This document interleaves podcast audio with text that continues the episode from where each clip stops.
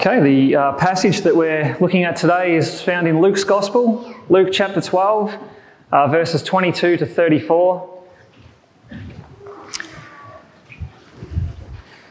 Just to remind you, uh, Luke chapter 12, uh, Jesus is talking about what it means to follow him, and he's identified a few uh, stumbling blocks uh, to doing that, one of them being the fear of man. last week we looked at the um, desire for riches. Uh, this week, he, he deals with our, uh, our fear of not having enough to get by in life. So let's read Luke chapter 12, verses 22 to 34. And he said to his disciples, Therefore, I tell you, do not be anxious about your life, what you will eat, nor about your body, what you will put on. For life is more than food, and the body more than clothing. Consider the ravens, they neither sow nor reap, they have neither storehouse nor barn, and yet God feeds them. Of how much more value are you than the birds? And which of you, by being anxious, can add a single hour to his span of life? If then you're not able to do as small a thing as that, why are you anxious about the rest? Consider the lilies, how they grow. They neither toil nor spin. Yet I tell you, even Solomon, in all his glory, was not arrayed like one of these. But if God so clothes the grass which is alive in the field today, and tomorrow is thrown into the oven, how much more will he clothe you, O you of little faith? And do not seek what you are to eat and what you are to drink, nor be worried. For all the nations of the world seek after these things, and your Father knows that you need them. Instead, seek his kingdom, and these things will be added to you. Fear not, little flock, for it is the Father's good pleasure to give you the kingdom. Sell your possessions and give to the needy. Provide yourselves with money bags that do not grow out old, with a treasure in the heavens that does not fail where no thief approaches and no moth destroys. For where your treasure is, there your heart, uh, there will your heart be also. Let's um, pray. Father in heaven, uh, please open our eyes to see the wonderful things in your word. And please, Lord, uh, fill us with your spirit so that what we hear will become practice in our lives. And we ask this for Jesus' sake. Amen. So, in this passage, Jesus speaks to our anxiety about life. And therefore, it is a very relevant and very helpful passage because all of us in this room, at one point or another, will struggle with anxiety about the things of life.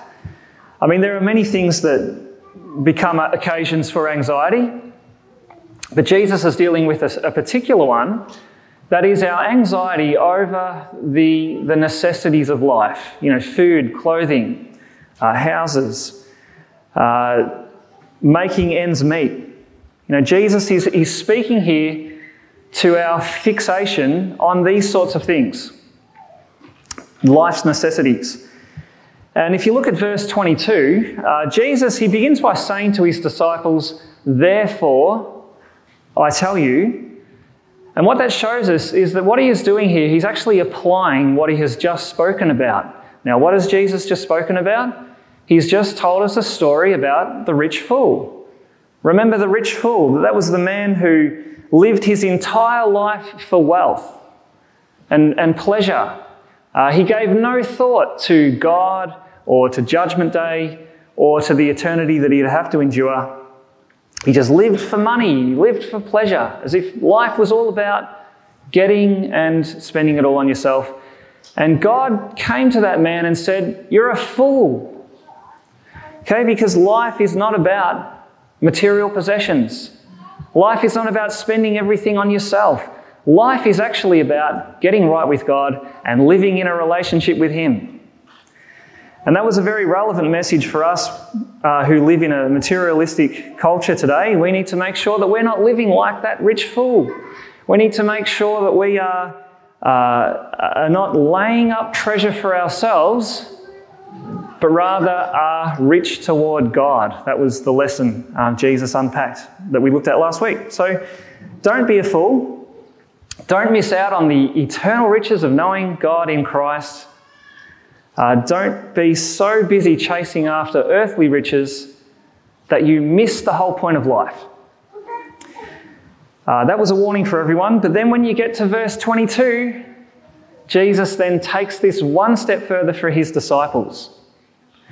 And uh, he basically says to them, Not only are you not to waste your life chasing after riches, but you are not even to worry about your needs.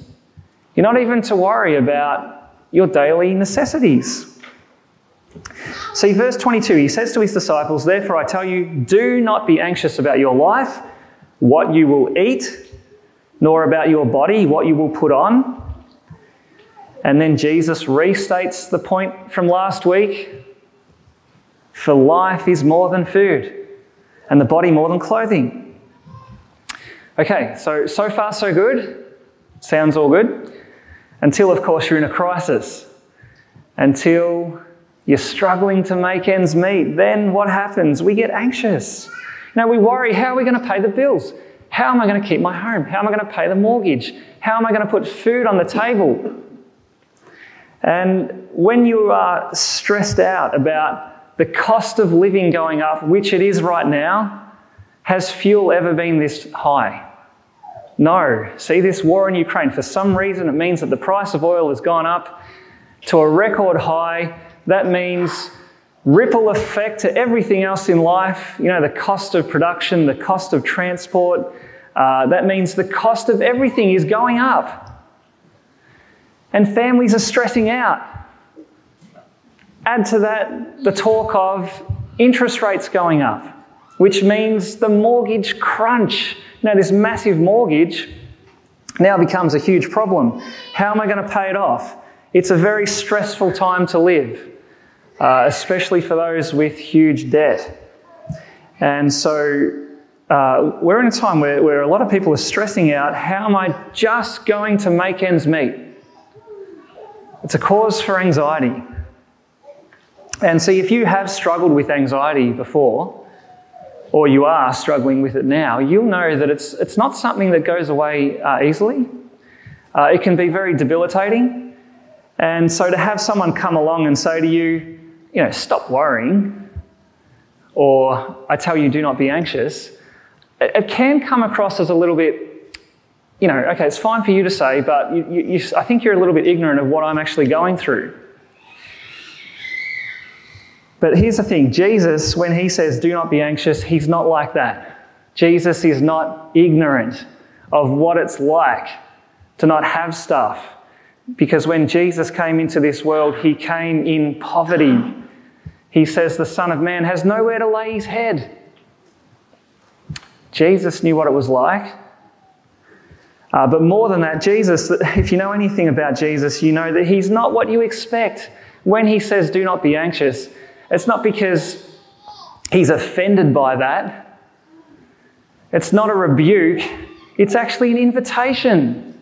Jesus is inviting you in. He's saying, Do not be anxious because I have something for you. I have something that's so wonderful that if you take hold of this, not only will that free you of anxiety, but it will actually free you for something. It will free you for life in the kingdom.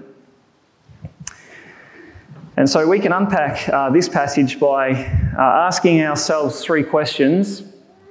Okay, here's the three questions we all need to ask ourselves today What am I trusting in? What am I seeking after? What is my real treasure? What am I trusting in? What am I seeking after? What is my real treasure? Let's look at those three questions. So, first, what are you trusting in? And so that's in verses 24 to 28. Jesus, he, he gets us to really think. See the key word there? Consider. He gets us to really think what am I trusting in? in my life? What am I depending on? Or should I say, who am I depending on? Uh, and, and Jesus, he gets that across with these two object lessons the birds and the flowers. Uh, so, first of all, in verse 24, he says, Consider the ravens. Uh, ravens don't sow or reap, they have no storehouse or barn, and yet God feeds them. Of how much more valuable are you than birds? Now, I'm not sure whether Jesus picked on ravens for any um, particular reason. Um, ravens are not the, the prettiest bird. Uh, they're certainly not the nicest to listen to. Just recently, um, I went camping, well, we all went camping at Falls Creek, and uh, we camped under this massive um, snow gum, and there was a raven's nest in that snow gum. And so there was this family of ravens. Uh, the, the, young had just left the nest probably, I don't know, a month ago, I guess. Uh, so every morning, at the crack of dawn, uh, this family of ravens would be wandering around our tents with the little ones crowing for food. And the mother would be walking around, picking up food, putting it in their mouth, and on and on it went. Now, I can tell you that's not the nicest sound to wake up to uh, in the morning. It's really quite annoying. And, but I did notice that the, this family of ravens, they didn't have a fridge, uh, they didn't have a pantry, and yet they were eating. They seemed to be well looked after. Now, Jesus tells us it's because God in his providence, feeds them. God feeds them. And Jesus is saying here look, if God does that for those birds, how much more will he look after you? How much more? Uh, Jesus says we're more valuable than birds. Um, and, and, there's a whole lot of theology in that statement. Uh, we are created in the image of God. We're made for this unique relationship with God. It's a relationship that was broken by Adam, but restored by the second Adam, by Jesus.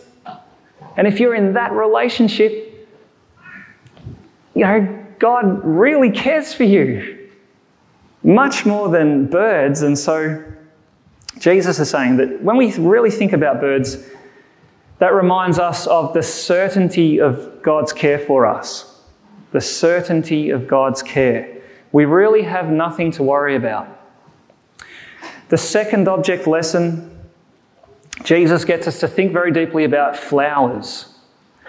So, verse 27 Consider the lilies, how they grow. They neither toil nor spin. Yet I tell you, even Solomon in all his glory was not arrayed like one of these.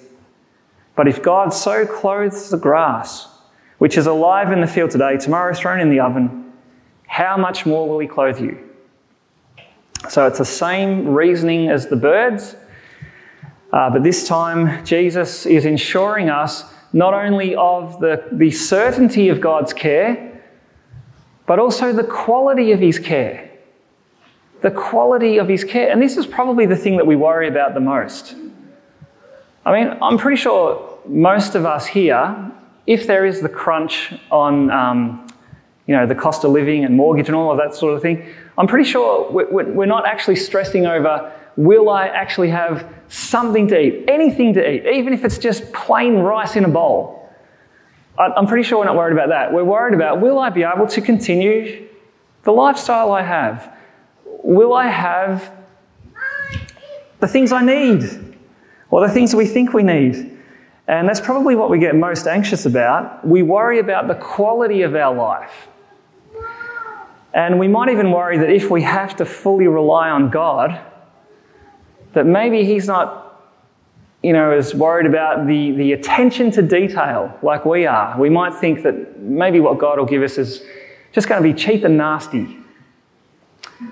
And, uh, but Jesus, what's He doing here? He's showing us God is concerned about attention to detail.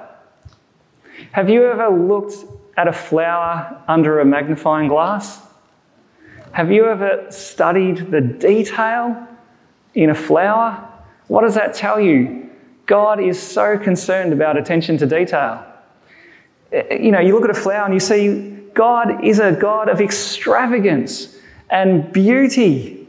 You know, because something that's so short lived as a flower, he invests with so much splendor.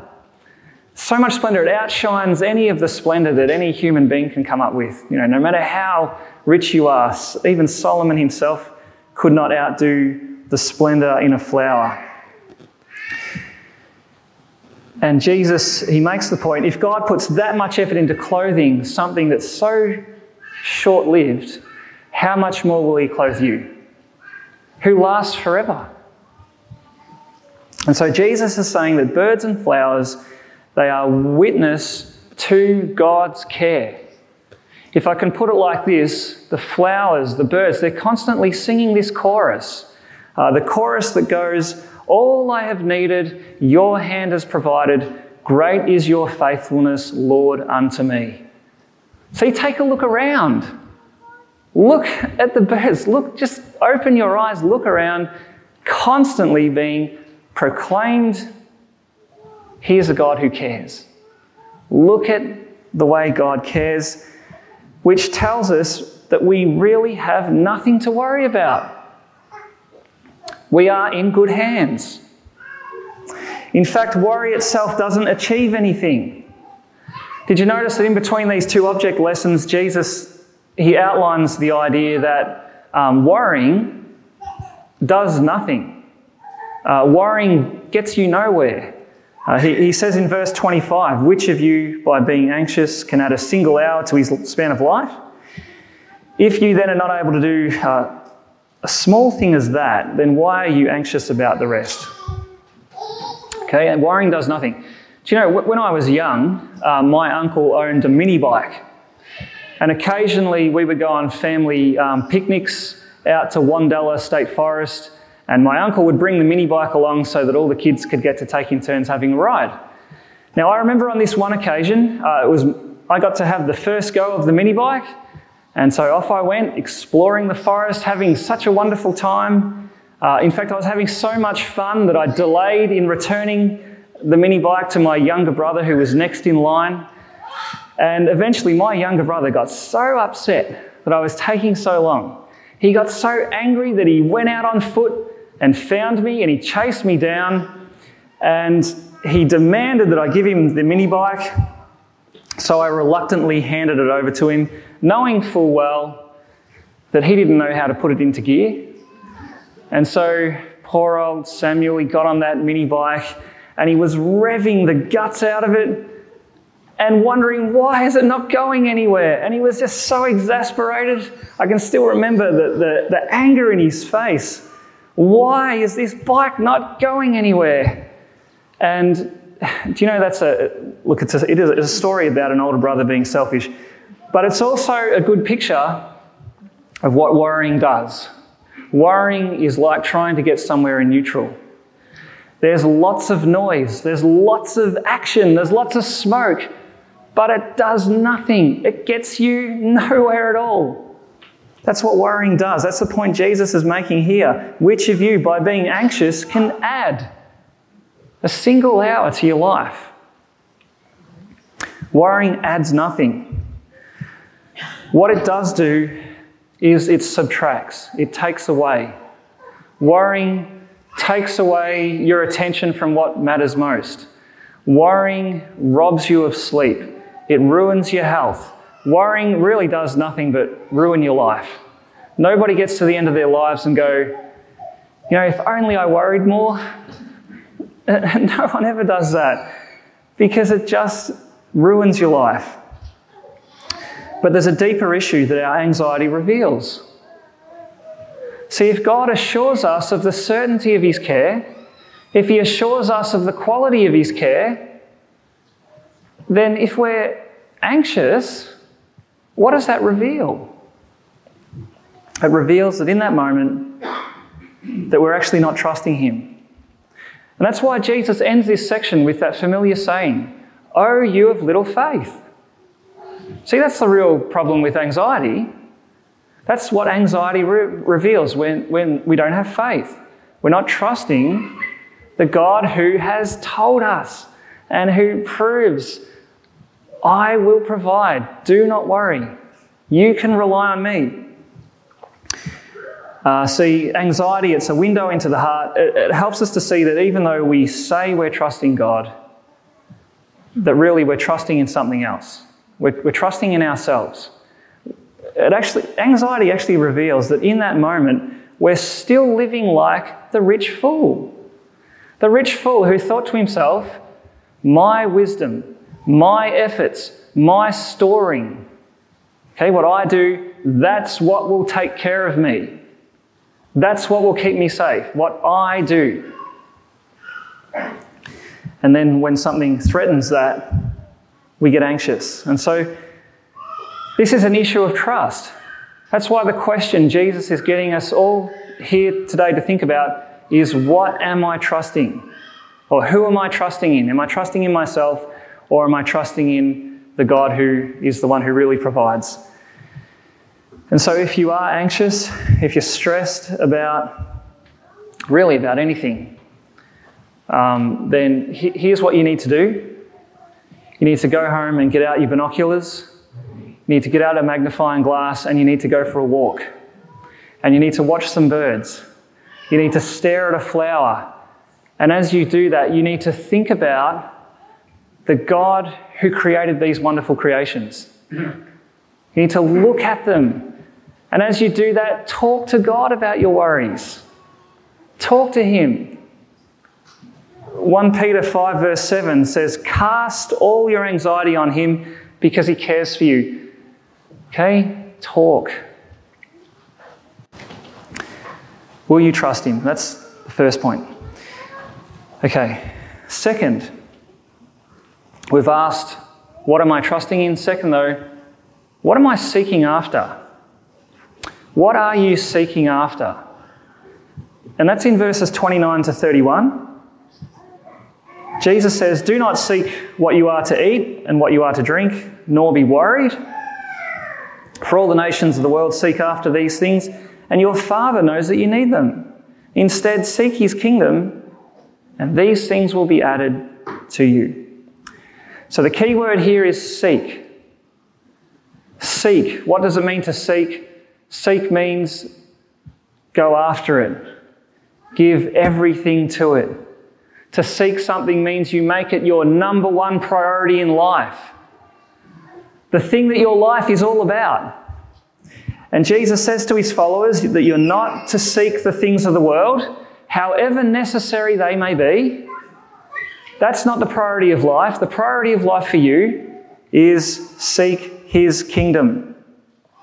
This is what your life is to be all about God's kingdom. Now, what is God's kingdom? God's kingdom is his rule on earth. God's kingdom is his rule on earth, and it's found in Jesus because Jesus is God in the flesh. Uh, he is the rightful king of this world. And so one day when Jesus returns, his kingdom will be the whole earth. But until that day, where is God's kingdom? God's kingdom is in Christ. And so, if you belong to Christ, if Christ is your king, then you are part of God's kingdom. And Jesus says you are to seek that. Make that the number one priority in your life, the thing that you seek after. Uh, it's really another way of saying make the king your priority. Make serving Jesus number one. Following Jesus, that's the focus of life. And that's a very different way of thinking about life to, you know, how we normally think of life. Uh, no- normally we think of life like what? I've got to get food, I've got to get clothes, I've got to get a house, I've got to get this, I've got to get that. That's normally the focus of life, and Jesus has to somehow fit into that. But this is a whole different way. This is saying, no, no, Jesus first. That's what my life is about. What about all those things that I've got to get? They're all taken care of. That's what verse um, 31 says. Seek the kingdom, and these things will be added to you. See, here's a whole new way of looking at life, a whole new approach. Seek the kingdom, make it number one. And so now, now we can see why Jesus has spent so much time assuring us that God will provide our needs. He, he, he's taken all that time so that we can then focus on what life is really about. You know, he's, he's shifting our focus. All of the energy and the, the, the revving and the spending and all that, that all of that energy is now shifted to the king, the kingdom. And every, all those things will be given to you. And see, to assure us that God really will supply our needs, notice how Jesus slips in in verse 30 that God is our Father.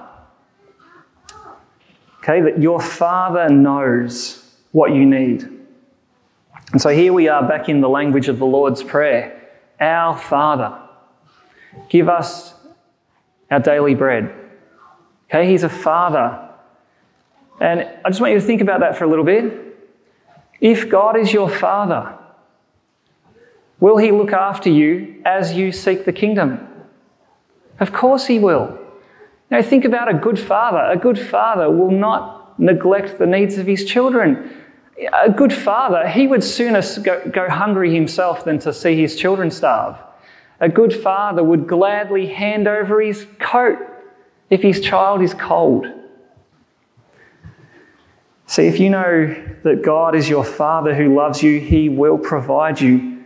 What does that do? That frees you to seek after the kingdom. Okay, Jesus wants you to be free from anxiety about life, but not just so you can now have a comfortable life, He wants you to be free so you can focus on the kingdom, knowing that your daily needs will be added to you. And nowhere is this idea better stated than in Romans 8, verse 32.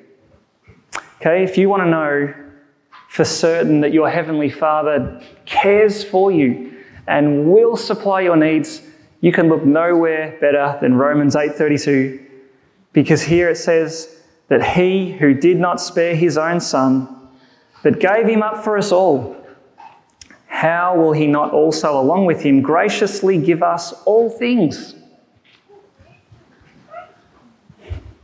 So here's the guarantee that the Father will care for you. Here's the ultimate object lesson. Okay, we've had the object lesson of the bird and the flower. Now we have the object lesson of the cross of Jesus. Because on the cross, the Father, it says, did not spare his own Son.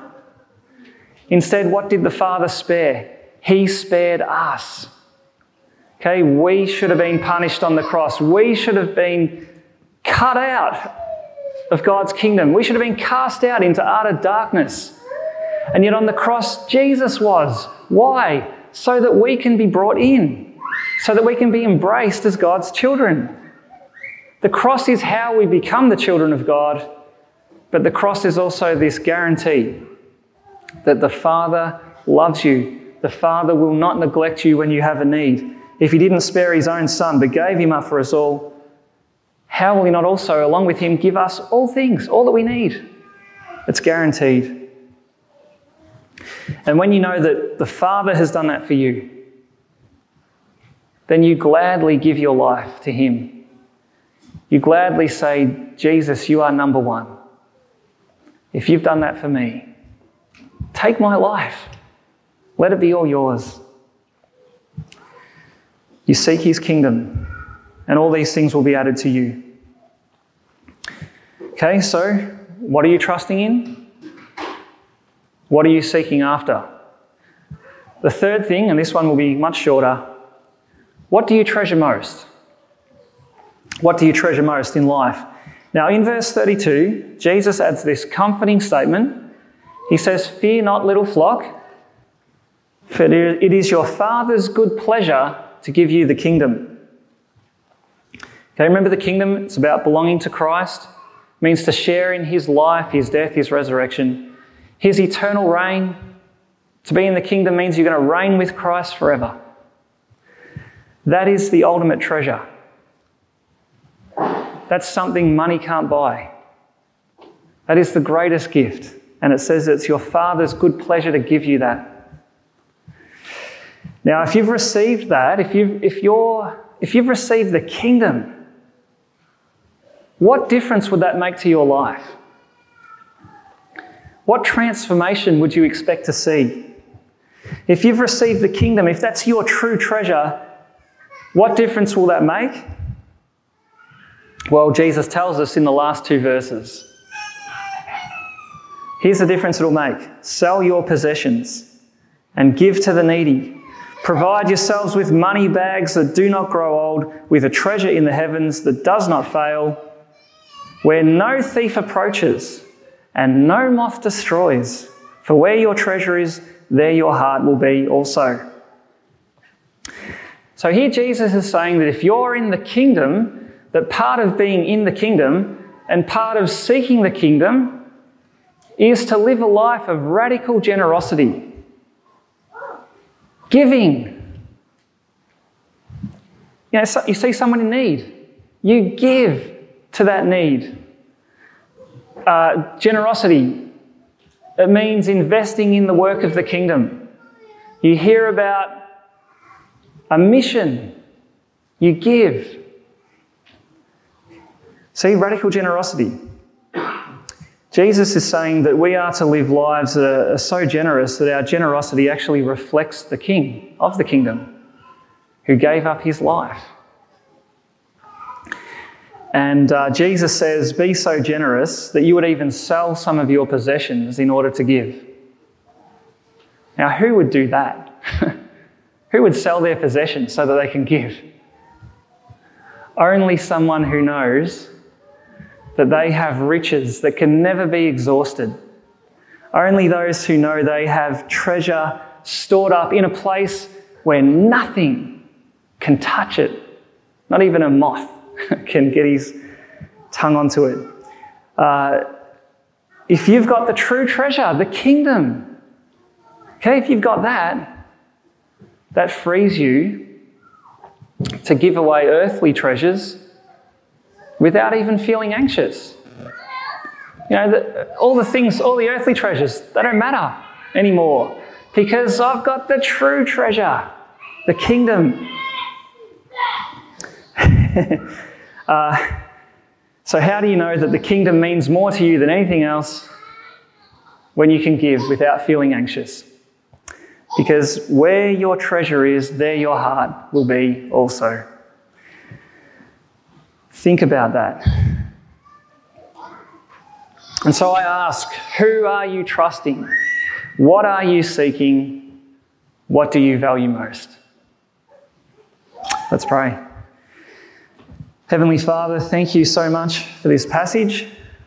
We thank you, Father, for the uh, certainty that it, that it creates in our mind, that we are loved, that we are cared for, that when we look back over our lives and think about all the things that we've enjoyed, that we are reminded that they've all come from your hands. And we can see that as we look back over life, that you have provided for us so abundantly. And as we look into the future, Lord, and uh, it might be filled with many things that trouble our minds, but we have this promise that you will be with us, that you will provide for us, that we don't have to fear. And we thank you for the greatest provision, Lord, in, you, in giving your Son. How could we ever thank you enough for Jesus? We thank you for the kingdom that he has brought, the kingdom that we are part of, the kingdom that we will live in for all of eternity. And we pray, Lord, that that would be our greatest treasure so that all of the other treasures of life we would see not as the main thing, not as the focus, but to be used for the work of the kingdom. Make us generous people, Lord. Make us people who value most what you have given in the Lord Jesus, so that we are free to live for him. And we pray this in his name. Amen.